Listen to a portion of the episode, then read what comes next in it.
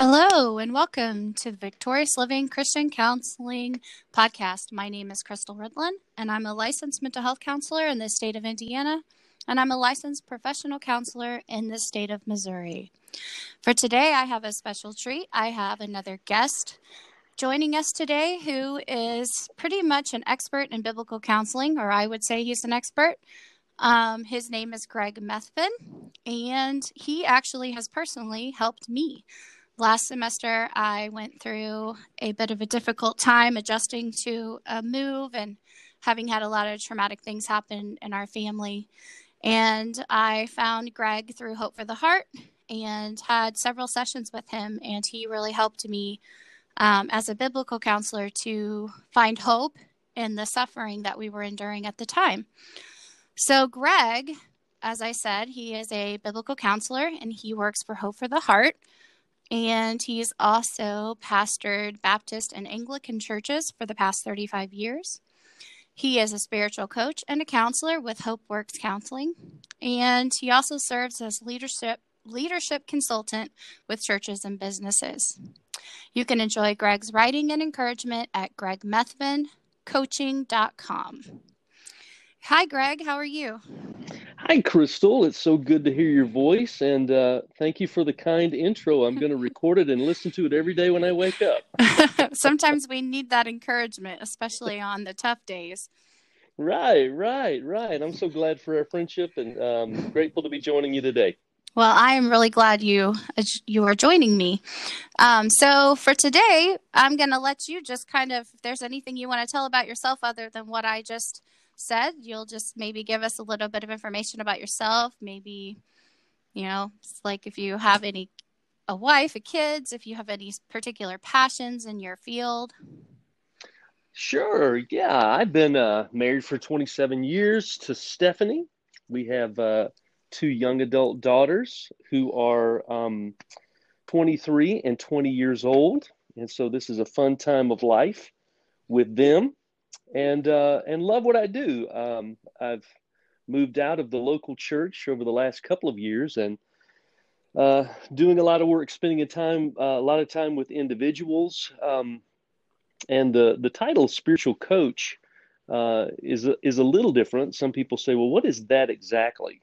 And um, there there used to be an old title for what I do, which was called a spiritual director, and I didn't like that title. Hmm. Uh, but I, I like the idea of a spiritual coach because we know what coaches do. If you um, if you want a life coach, you're looking for somebody to help uh, help your life get better. If you're looking for a singing coach, you're looking to sing a little bit better. Um, a spiritual coach is someone who comes alongside you and helps you tap into God's uh, love and power um, for your life so that things get better. And that's what I love to do.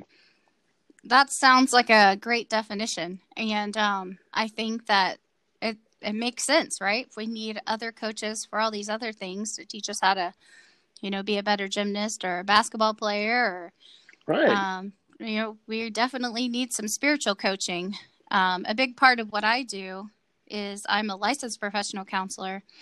And one area that I specialize in is in bringing the power of the Holy Spirit into my practice, hmm. which mm. is really interesting to me that even people that oftentimes advertise as professional Christian counselors, I've come to realize as a client in their office that they don't often even bring the Bible or the Holy Spirit into sessions. Mm.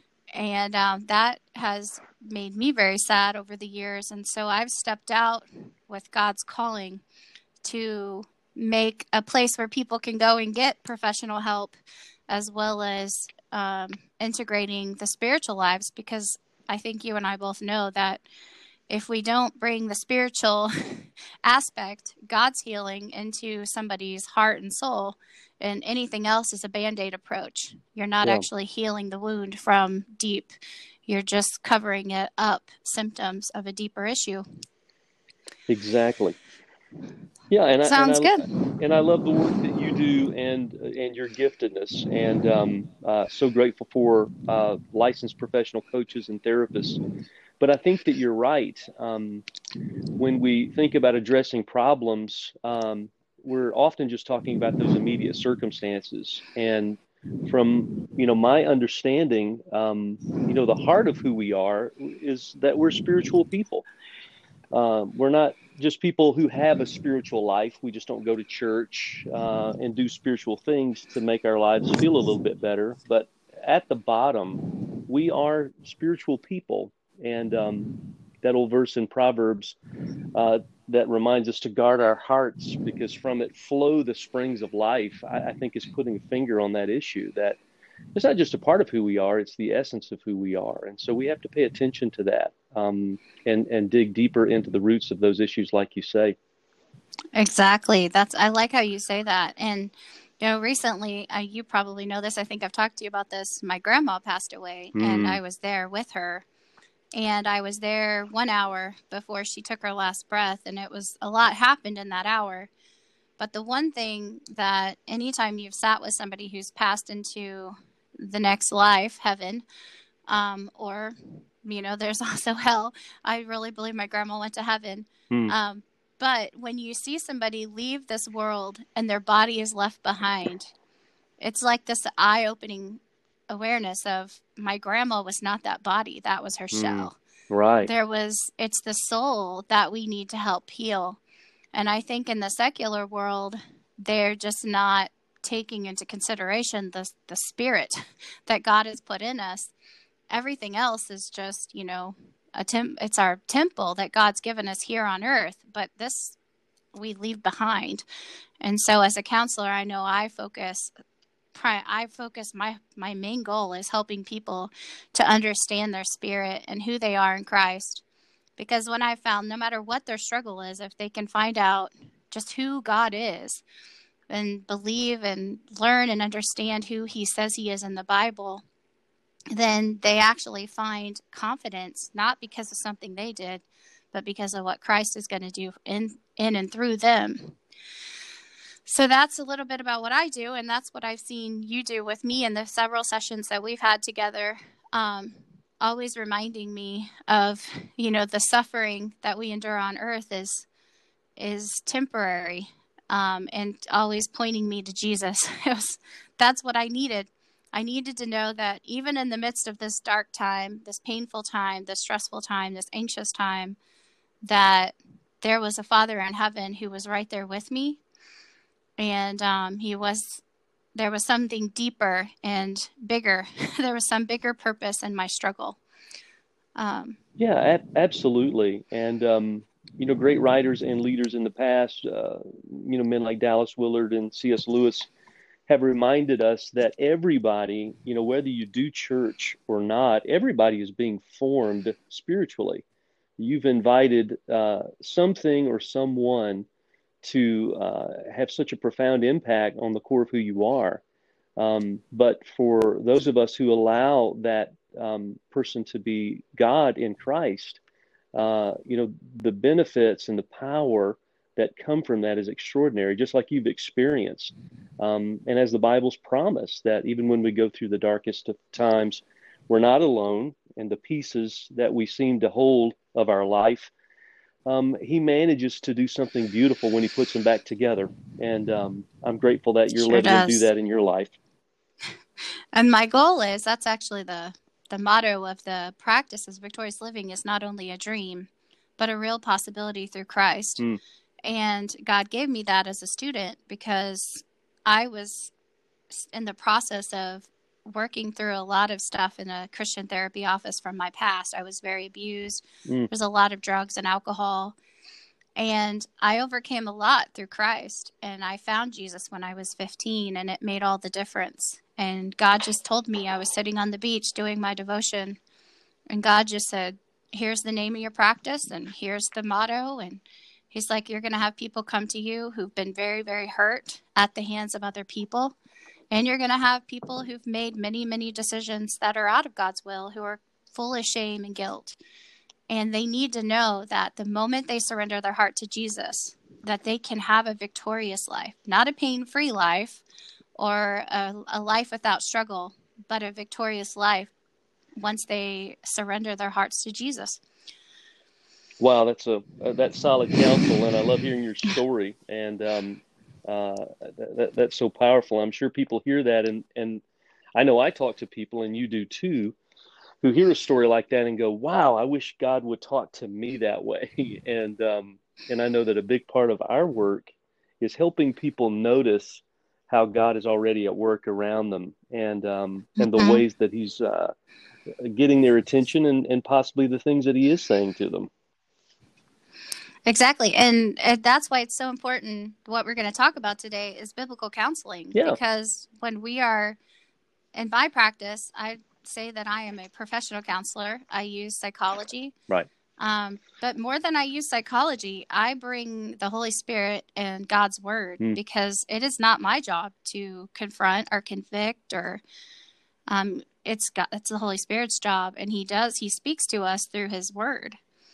And so I know that that's the premise for what you do as a biblical counselor. And I was going to start with Hebrews 4:12, mm. which is for the word of God is alive and active, sharper than any double-edged sword. It penetrates even to dividing soul and spirit, joints and marrow. It judges the thoughts and attitudes of the heart.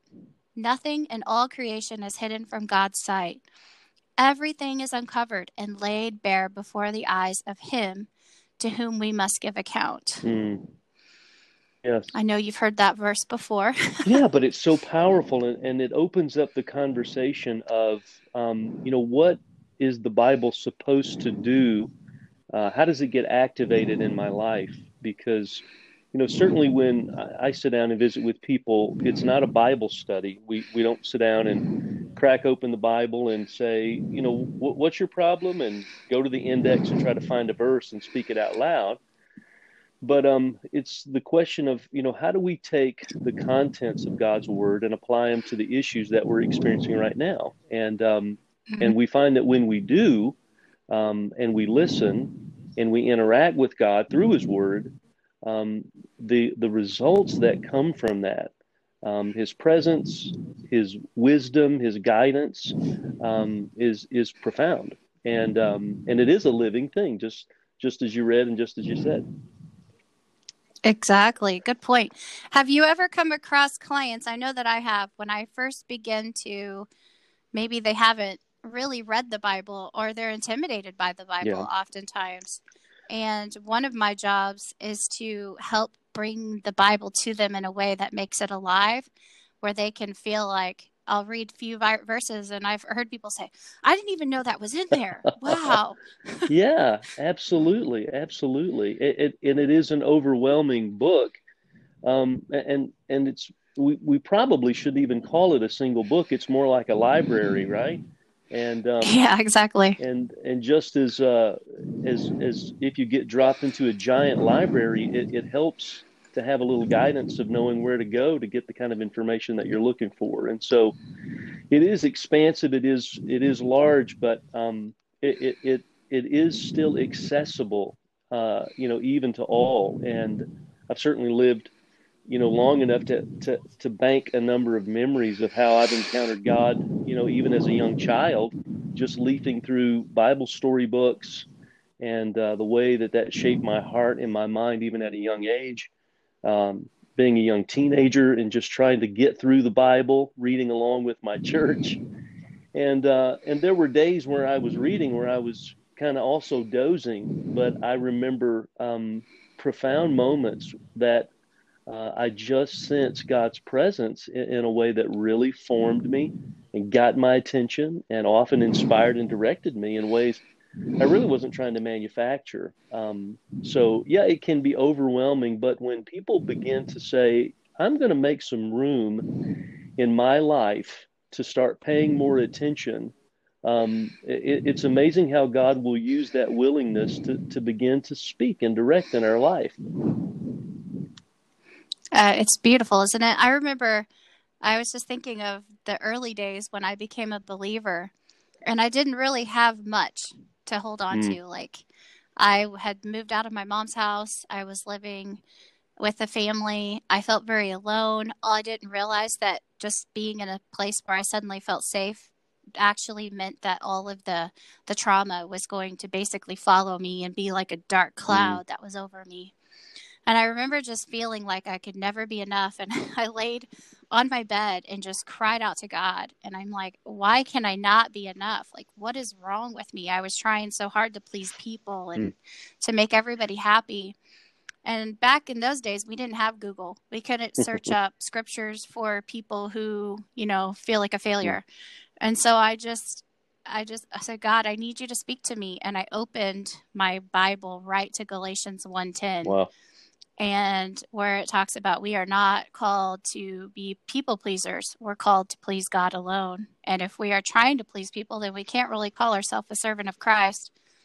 Just simple times like that where God has his he has shown me the power of his word but there's often a, t- a lot of times even as a grown spiritual mature christian of i don't know maybe 24 years now um, just realizing that sometimes i sit down and i'm overwhelmed and i still have this fleshly thing that wants to tell me that um, oh that the bible isn't going to help you with this. Right.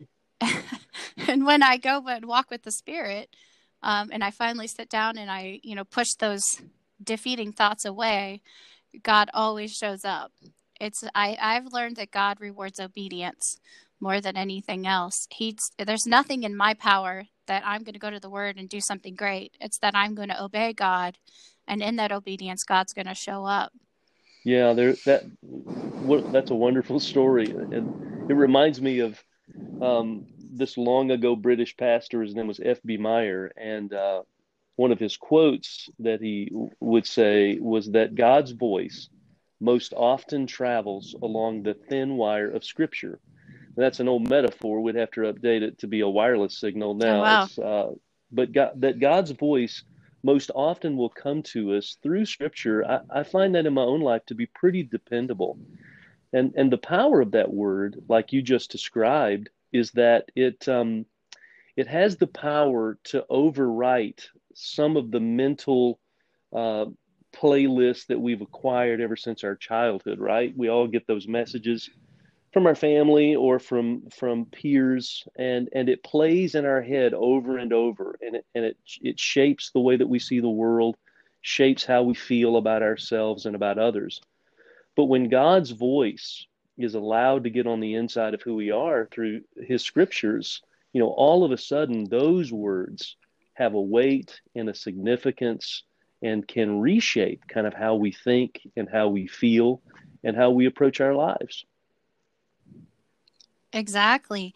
And one of the things that that made me think about is um, I would say that my big, my greatest job that God's given me as a Christian counselor is to begin there's a lot of people who come to me who grew up in very legalistic churches mm-hmm.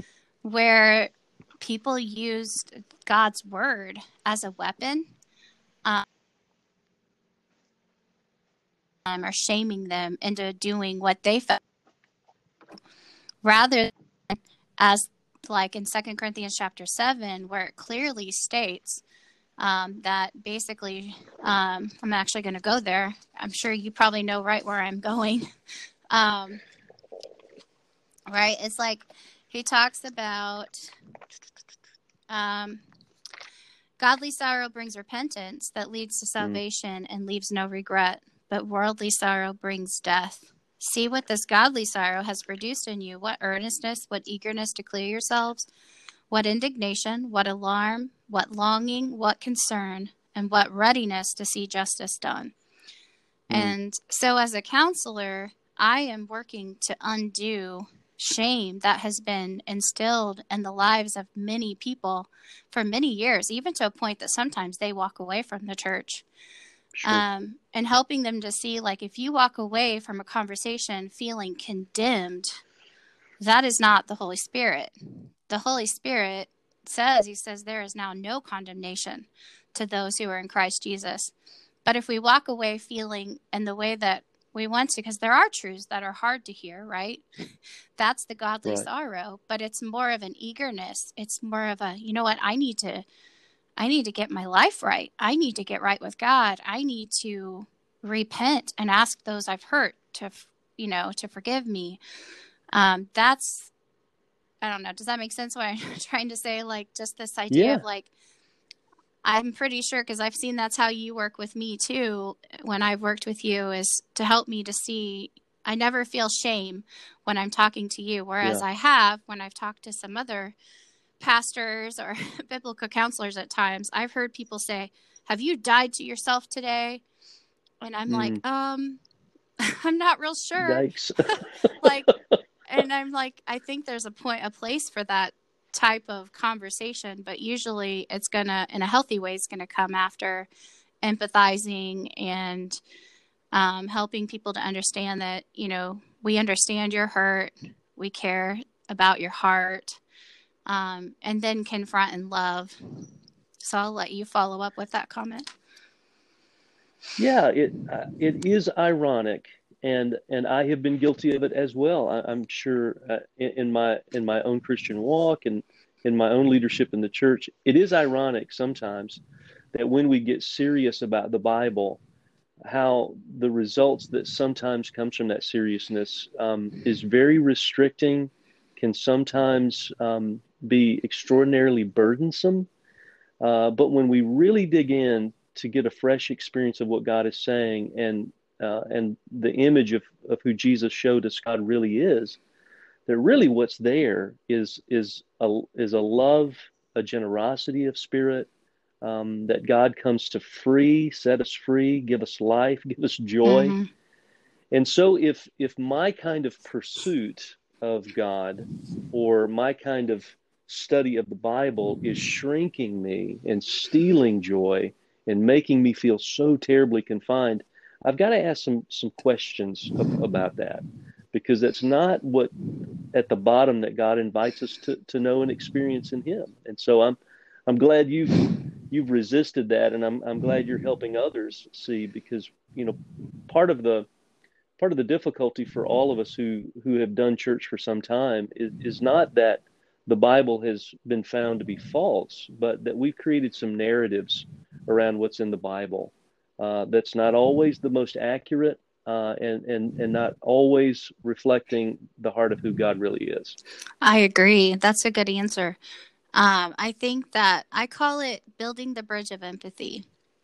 I think mm. too often, if I found that if we use scripture too swiftly, we really need to be. Let me back up a little bit. We really need to be praying I pray throughout all my sessions, before my sessions, and asking God to show me the appropriate place and time to use His Word. Um, scriptures yeah. such as trust in the Lord your God with all your heart, with all your mind, and do not lean on your own understanding. If we place that before empathy, then the people walk out feeling more shame and more guilt. Because if they say, oh, well, you know, I just can't figure this out. And you're immediately like, just trust in the Lord. Then what Satan does is he says to them, well, see, you can't even trust in the Lord correctly. and yeah. so it's more about, you know, that empathizing and then using the scripture. I found I've seen some people come in who've walked away from the Lord, did horrible things for 50, 60 years. And when they finally received the gospel message, that and i'm like i'm a sinner too. And they're like you sin? I'm like yeah, yeah. like i've sinned a lot and mm. without god i'm nothing. Any good that you see in me comes only from who christ is within me. And yeah. it was funny because i remember one particular time this person that was in my office was like i don't believe it at all. I don't believe that you sin and i was like well you know i can just give you a few phone numbers of my family members who see me every day, and I'm sure that they will, you know, let you know that I am a sinner too. So I was telling my family at dinner that night about it. And my son was like, "Give me his number. I'll call him up and tell him right now." I was like, "Yeah, well, you get expert. I'm not you that get expert testimony." exactly. Um, but I think like it's so important to build that bridge, and I've noticed in your counseling, you're really good at that. Like you help people to feel like, you know, you care about them and you're not just there to tell them what they're doing wrong, but to encourage what they're doing right and to lead them to the healing power of Jesus and his forgiveness and his love. Well, I hope so. I, I, mean, I've certainly experienced God's grace for myself, and you know, part of um, you know, my excitement and what energizes me is um, I, I, think we really do have good news to tell. Um, when Paul talks in Ephesians 4:15 that you know essentially when we share God's truth, it, it comes in two categories. You know, we share His truth in love, and those two things uh, always work together and not against one another. Um, I love how John Jesus' close friend, you know, described him in, in the first chapter of John, where um, he's writing this long poem, but he summarizes who he experienced Jesus to say by saying, um, you know, what we experienced in him was grace and truth. And so when the Bible is at work in our life and God's word really is coming through, you know, there is truth. There's recognition of sometimes shortcoming or uh, uh, insight about life, but it always comes packaged from a place of love and grace. Um, God exactly. wants to do, yeah, God wants to do us good. He, he, his plans for us are to bless us, uh, not to beat us up, not to minimize us. Uh, so uh, I think that's one way that we balance our seriousness when it comes to studying God's word and knowing God's word. We can kind of go, okay, am, am I receiving truth and grace uh, uh, through how I'm understanding this word? That's a good point. I was also thinking about how I've had so many clients tell me things like nobody has ever shown me the kind of love and care and grace that you have. Hmm. And I'm always quick to tell them that that's God loving them through me. Um, but many of the people that we're going to come in contact with have really never felt true love. They've never felt agape love, God's love anytime they have felt loved, oftentimes it comes from somebody who's wanting something from them, right? There's a, a, double motive. And so when they come to a place where they can just be who they are and be encouraged to be better through Christ, but not ever be judged or condemned, it's a very powerful experience. And that's what I want when people come to see me. I want them to really feel God's grace and mercy and how much he loves them. I mean, yeah, Jesus for sure. died for us because of that love, not to condemn us. Yeah, and, and I never get over the winsomeness of Jesus's character. You know, as I, you know, reread the Gospels over and over, um, I, am always uh, shocked and surprised how he led with love. Um, I was just paying attention to Jesus's conversation with the woman at the well in Samaria. You remember? I love and that one. Yeah, and here's a person who, um, uh, you know, comes out to draw water in the middle of the day because she can't come out in the in the morning because of the shame that she bears for her own circumstance. Here's a person who's been with multiple men and yet, Jesus doesn't lead in that conversation by um, saying, I know everything that you've done, and I, I, I, can't stand to look at you, and you're lucky I'm even talking to you. Uh, but the respect and the attention um, and the desire not to get water from her, but as he says, I want to give living water to you. I, I want to help you quench the thirst that you have and and I, I, just pushed back and thought, what a beautiful way to approach a fragile heart, and uh, we just see it over and over in his encounters with people, and and and that's who God is. That's what God wants to be in our lives. That's actually a really good verse, and I use those that chapter with mm. a lot of clients. And he he knows everything she ever has done in her life. He knows her whole story he also knows what other people don't. He knows what led her to that place where she felt desperate enough to begin stepping out and making decisions that were harmful to her. And um, I think that at the end, he just says, Go and sin no more. Mm. Like he doesn't condemn her, he just shows her grace and right. love, but but also doesn't say it's okay to stay where you're at. Exactly. Because he knows that that lifestyle is destroying her. So, how do you go from when people come to you at first, and there is a time and a period where we have to begin speaking truth and love mm-hmm. and helping them to see that God's plan, his purpose requires obedience, right? So, of course, we're going to make sure that I have a jar in my office that actually has marbles in it. And Hmm. everybody who accepts Christ in my office, I put in a marble to Oh. remind me of why I do what I do. Yay. I say when it's overflowing, I will retire. um, but so, of course, we have to, you know, first lead them to Christ. We have to help them to see that there's a void. But then, how do you work at using the scripture to instill motivation to make the changes that are necessary for them to find healing? Yeah, I, I, I take um, I take a lot of comfort in in that I don't have to inspire people uh, or push people um, to uh, lean into God's best. I know that God is already at work, and um, as Jesus says, uh, you know, we love to to read Revelations two, where He says, "I'm standing at the door and knocking," and I recognize that you know Jesus never kicks down the door. Um, but with every person that I'm in conversation with, I can know that Jesus is at work in their life in some way. And so, what I try to do is listen for the knock of Christ in people's lives and point that out to them um, and, and uh, invite them to. Um, to give a little more space in their life to Jesus's leadership, and and I'll typically start in that way. Um, so it's not something I feel like I have to push on people.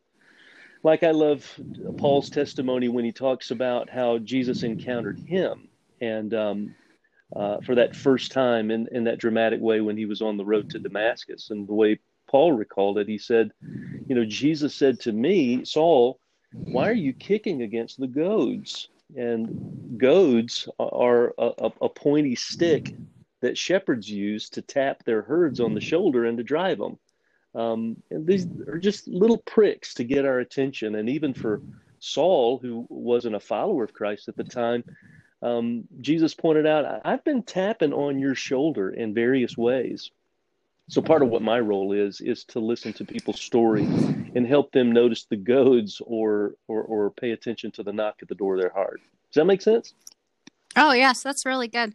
It actually reminds me of like so often I've had people come to me because God has sent them. Hmm. Like it can be what they've had some kind of, you know, like they're waiting to hear a cancer result or they're just they've had some kind of trauma and I mean, I've had so many people where they're like one time when I was early in my practice, I I had people coming to me and they're like, every time I looked up your name, you were the first counselor that showed up. And I'm Mm. like, that's funny because I was like number 10 or 15. but God can even control Google if he wants somebody to be in my office or in your office. yeah. So God is usually, he's already preparing a lot of people before they ever walk through my door. Or now I'm doing a lot of virtual. so Right. but before they ever meet with me, um, I was thinking about Ephesians 6, where he, like, this is a great, I use this with people all the time because when they start to turn from the world, there is a certain level of battle that's going to take place Mm. because Satan doesn't want to let people out of the pit, he doesn't want to let them out of the darkness. And so it says, finally be strong in the Lord and in his mighty power. Put on the full armor of God so that you can take a stand against the devil's schemes. For our struggle is not against flesh and blood, but against the rulers, against the authorities, against the powers of the dark world, and against the spiritual forces of evil in the heavenly realms. Therefore, put on the full armor of God, so that when the day of evil comes, you may be able to stand your ground. And after you have done everything to stand, stand firm then, with the belt of truth buckled around your waist, with the breastplate of righteousness in place, and with your feet fitted with the readiness that comes from the gospel of Hmm. peace. In addition to all of this, take up the shield of faith, with which you can extinguish all the flaming arrows of the evil one.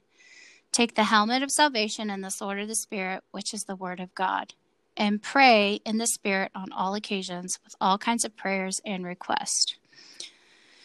With this in mind, be alert and always keep on praying for all the Lord's people.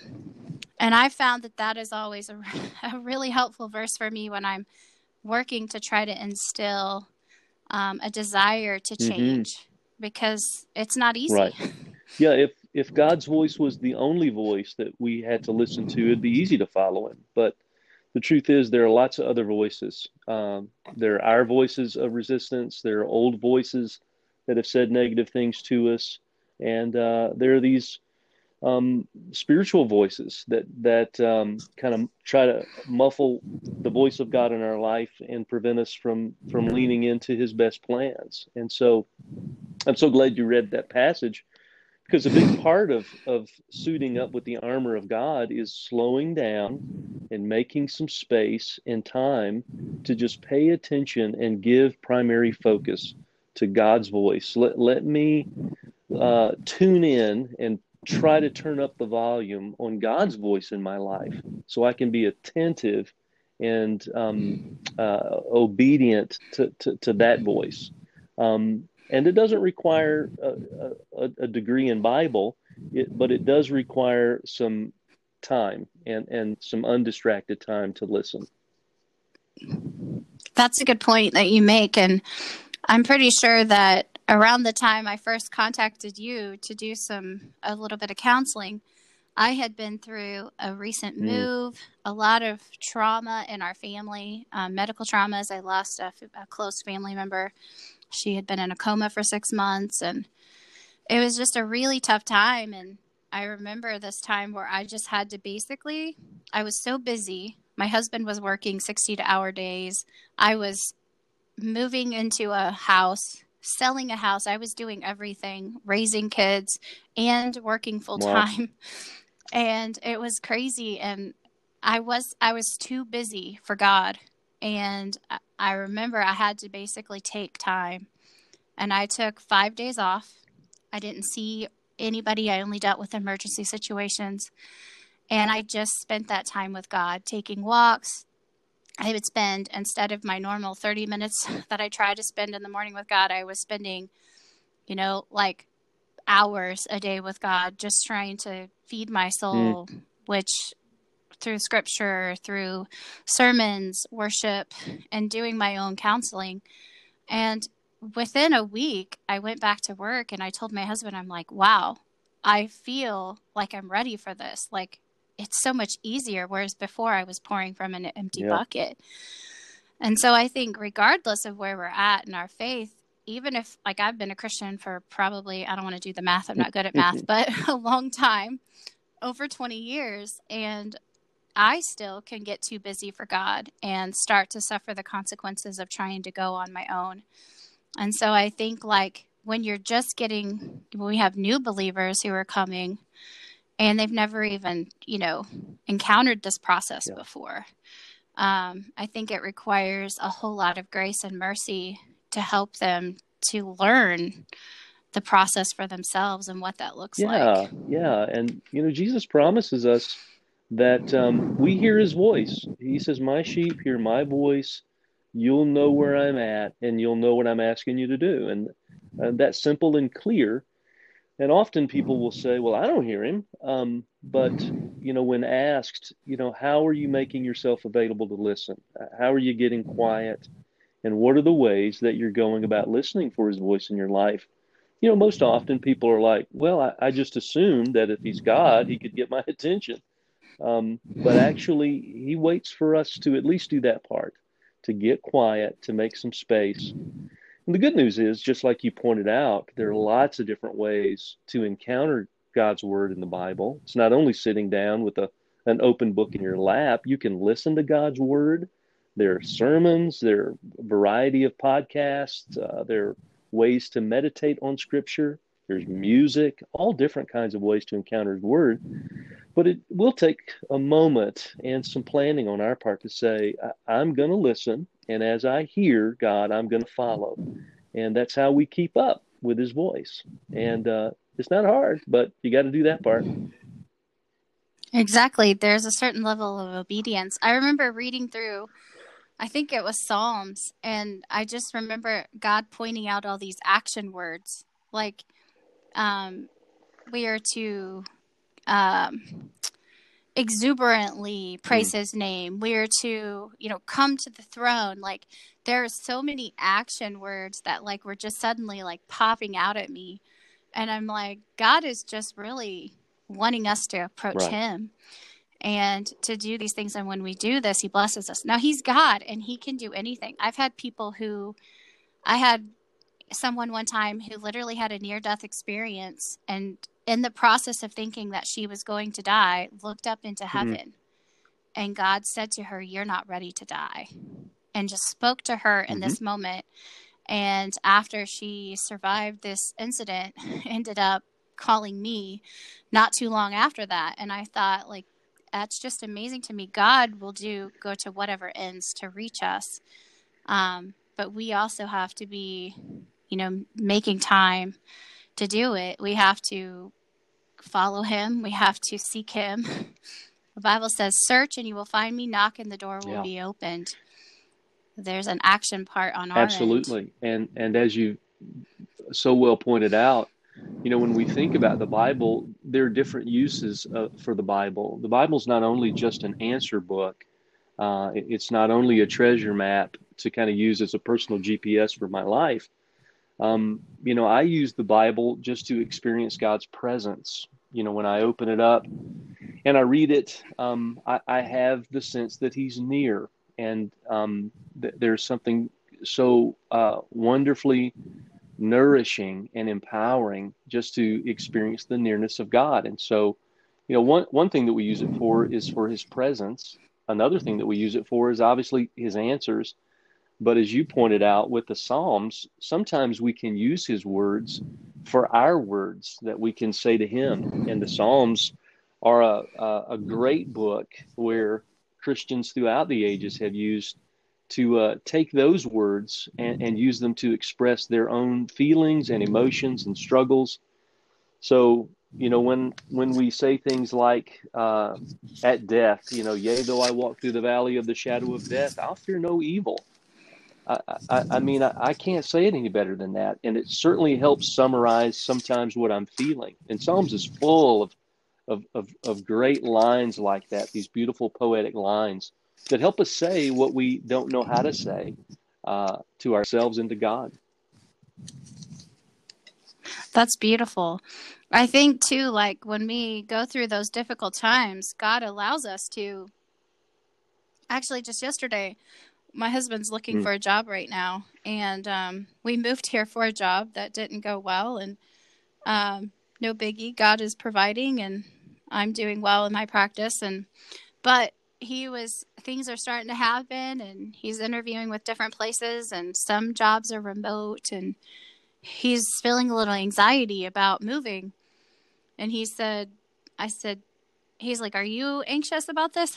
like, look, what God showed me through this move was everything I feared Hmm. almost happened. I feared that some accident would happen on the way here and my son flipped a trailer. Um, I feared that we would get here and the house offer there would fall through. Hmm. Happened. I feared we would get here and the job would not go well and he we wouldn't be able to stay at the job and that happened. And I'm like what God showed me is even when our fears do come true that he was still there with me. It was tough. Um, I had to really I had to search him harder than ever when I'm in these difficult situations. Um, but I was like, I'm not scared. like I just learned that God is going to be with us Wow. no matter what we face in the future. And so he uses these difficulties in our life to really prepare us for the next step, for the next place that he has in store for us. I remember one thing you said to me that was so encouraging in our sessions was that you know you encouraged what I did. You're like Crystal, you're doing a great job for the Lord. You know, you're you're really winning people for the gospel. And um that was encouraging to me. And you said usually I see that when when some when go, one of God's children is going through something tough, there's usually some kind of an amazing breakthrough on the other side. And I've held to that because it was a really tough time, but just I think it's our job to keep telling people that come to us who are hurting that something good is going to come on the other side of our struggle that God is always good. He provides, he loves us, Yeah. he cares for us. And um, that was the truth that you gave me that I was able to hold on to. Oh, so thank you for that. It's been given to me, and so we'll we'll just keep passing it along because God God is not only the God of design, but He's also the master of repair as well, and promises that with the pieces of our lives that He can do something beautiful even with those jagged pieces, and uh, and we see that over and over. It's hard in, in the moment to trust that, but we've got enough to go on and know that it's true, and I'm glad that it's true for you, and uh, and I know that you're uh, passing on God's love and God's hope in profound ways to to people who need to hear it. I'm trying. So, if you could offer um, any advice to somebody who's listening on the other side, who's just going through a really difficult time right now, or um, maybe they they just feel like it's a, we're yeah. in the middle of a pandemic and the political culture that we're living in is like I've never seen in my lifetime. And so there's a lot of people hurting. What kind of advice can you give them from God's word as we begin to close this session? Well, to um, to to to know that God is near, and to relax and and not feel pressured to provide all the answers for your life.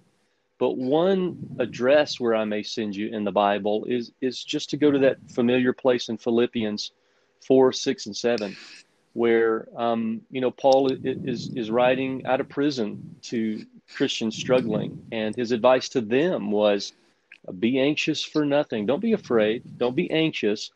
But instead, he says, um, let your requests be made known to God. You can tell him what you need. But then he says, do it this way tell him your requests, but do it with thanksgiving.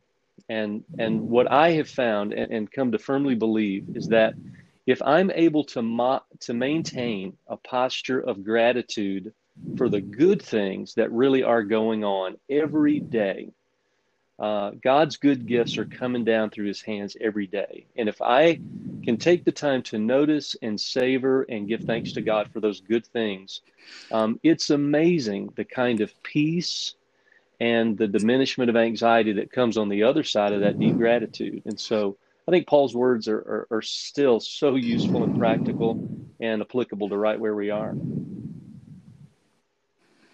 That's beautiful. Thank you for sharing that. And I think that what you're talking about, the being grateful, is really a, it's one of those cognitive behavioral therapy mm. techniques that we use.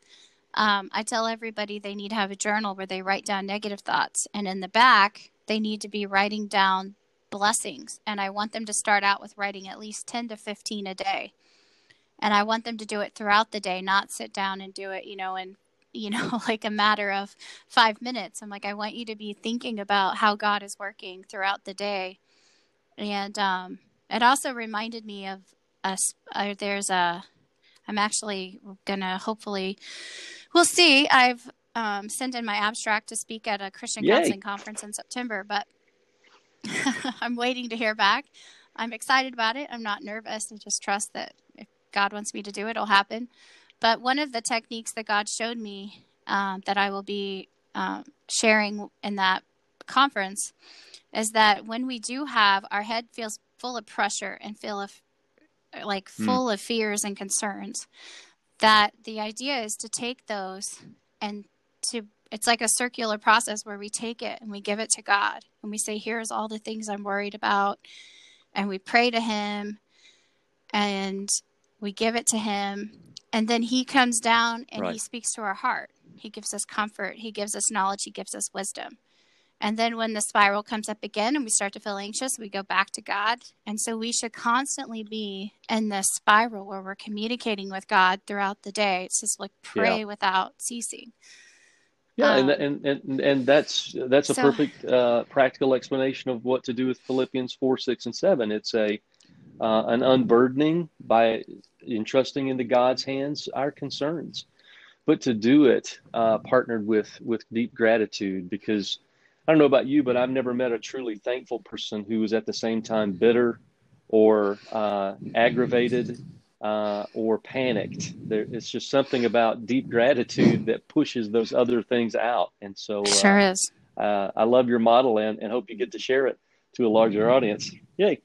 I do too. If I don't, I still share it every day. So if you don't mind, do you no, mind closing us in prayer you, today? Crystal. And God, we just want to truly say thankful, at, at least in this moment, for the way that you manage to get our attention, and bring us your life giving, loving, hopeful words.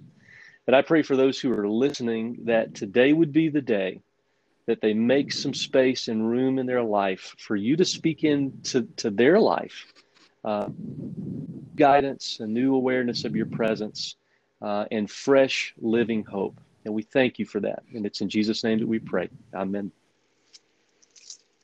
Amen. Thank you, Greg, and thank you for joining today. It was a blessing to me, and I know a blessing to anybody who's going to um, come across this podcast. And I will share it with you when it's all done, and then you can forward it to awesome. Anybody I'll do it. To. It's a treat. Thanks for the invite. all right. Well, God bless. Talk to you later. Bye.